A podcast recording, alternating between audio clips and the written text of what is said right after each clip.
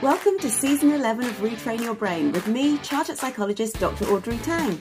As usual, it's about 10 minutes on my couch to reframe life's little questions. Today, as many of us are beginning to look towards our New Year goals, I wanted to ask the question Are you addicted to reward?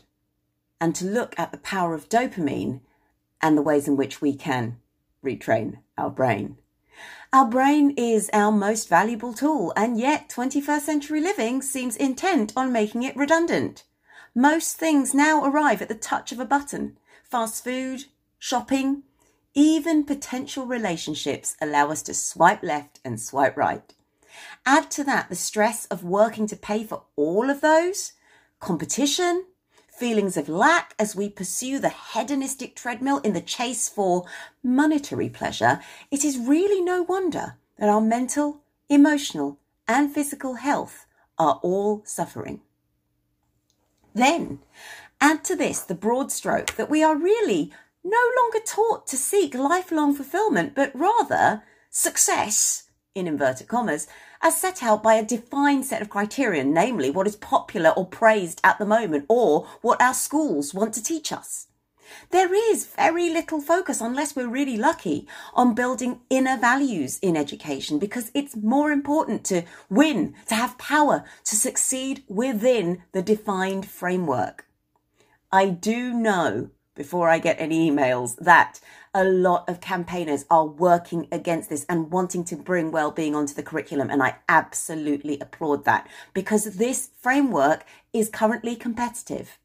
Not everyone can win and so often efforts are not recognized until they place you at the top or at the bottom. It is important to recognize those who are trying hard, but if we don't, we have a perfect storm for an addiction to reward, an addiction to achievement. The brain likes to feel comfortable because discomfort can be interpreted as a threat. And the easiest form of comfort is stimulate the reward center, the mesolimbic dopamine system. The problem is this natural reward system where we achieve something, we produce a bit more of that feeling, makes us feel great, is that dopamine is not discerning with what it's stimulated by. So, for example, healthy relationships, achieving a long toiled for goal, learning, all of that can result in a similar hit to the first bite of comfort food after a tough day or a notification on our phone which keeps us going back to check up for more, or a hookup.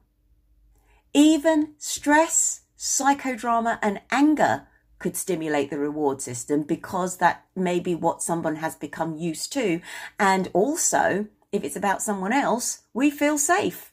So we're actually being rewarded sometimes by other people's misfortunes. Recent research has suggested that dopamine, rather than being the pleasure center as it was more often known previously, is simply a reward center.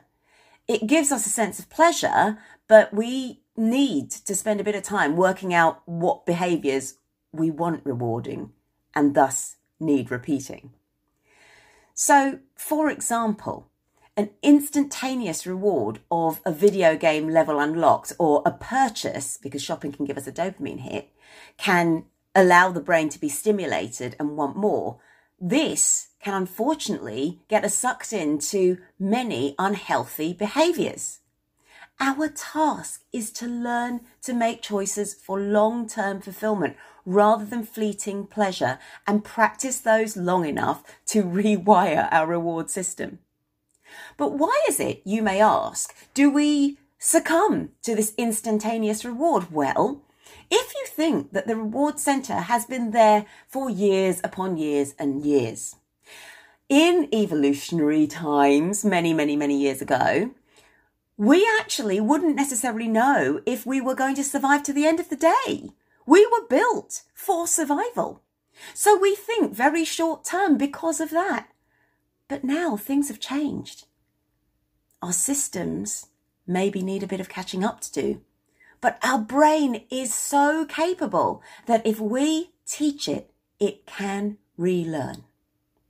So, Let's have a quick chat about dopamine and how it does affect the brain. Well, dopamine is a neurotransmitter made by our bodies which transmits messages between the nerve cells and it affects a number of physical functions, including learning, motivation, focus, heart rate, sleep, and it does play a role in how we feel, such as pleasure, or think or find things interesting.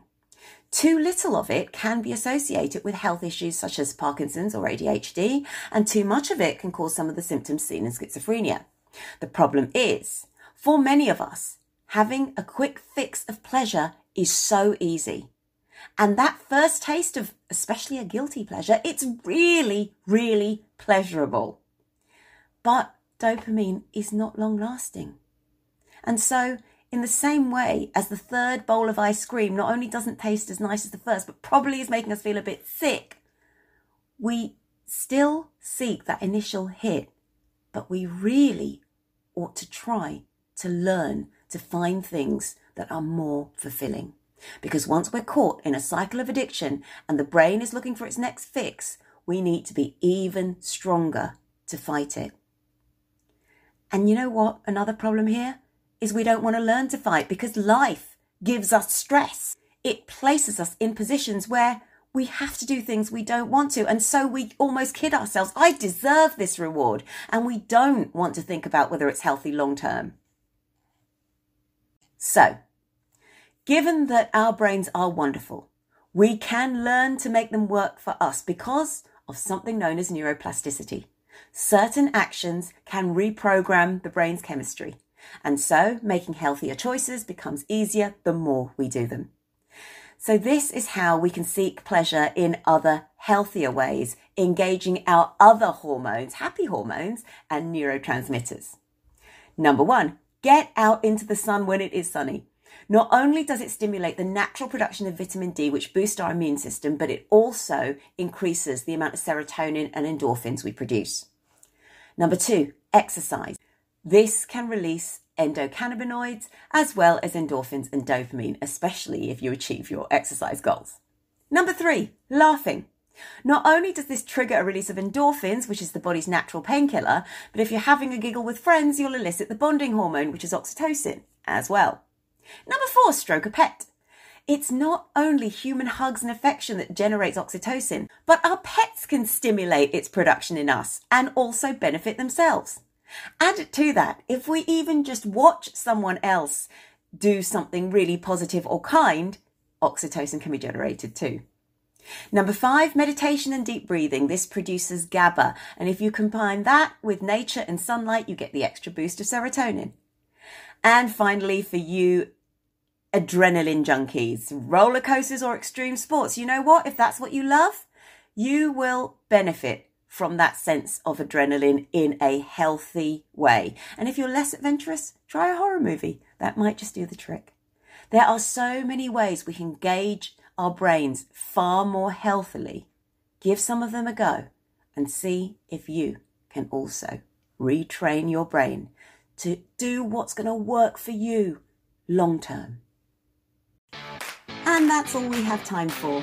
But for more, do check out my website, www.draudreyt.com, which has links to my YouTube channel where I've got loads of practical tips. Or join me on Tuesday nights at 9pm on N Live Radio for the Wellbeing Lounge, where I talk to tons of amazing guests on everything to do with mental health and fitness. That's www.nliveradio.com.